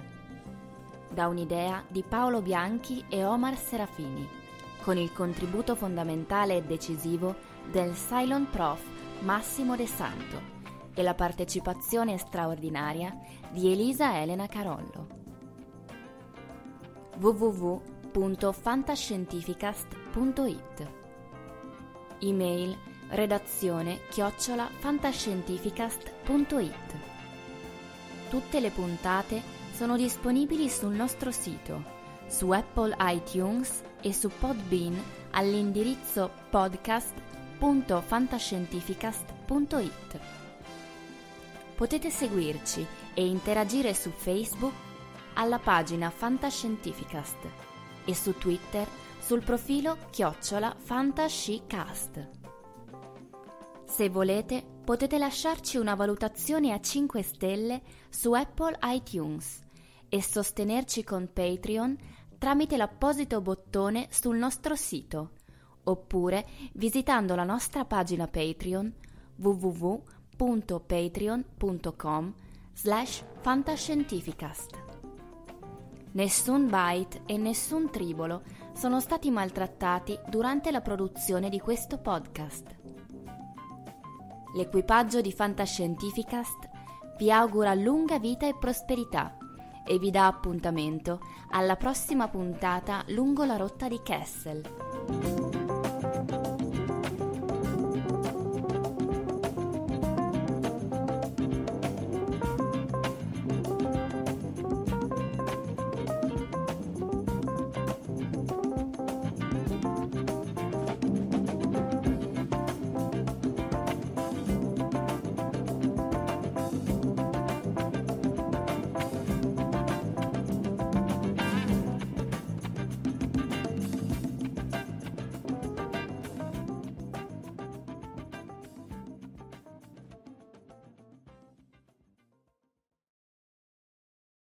Save big on brunch for mom, all in the Kroger app. Get 16 ounce packs of flavorful Angus 90% lean ground sirloin for $4.99 each with a digital coupon. Then buy two get two free on 12 packs of delicious Coca Cola, Pepsi, or 7UP, all with your card. Shop these deals at your local Kroger today or tap the screen now to download the Kroger app to save big today. Kroger, fresh for everyone. Prices and product availability subject to change. Restrictions apply. See site for details.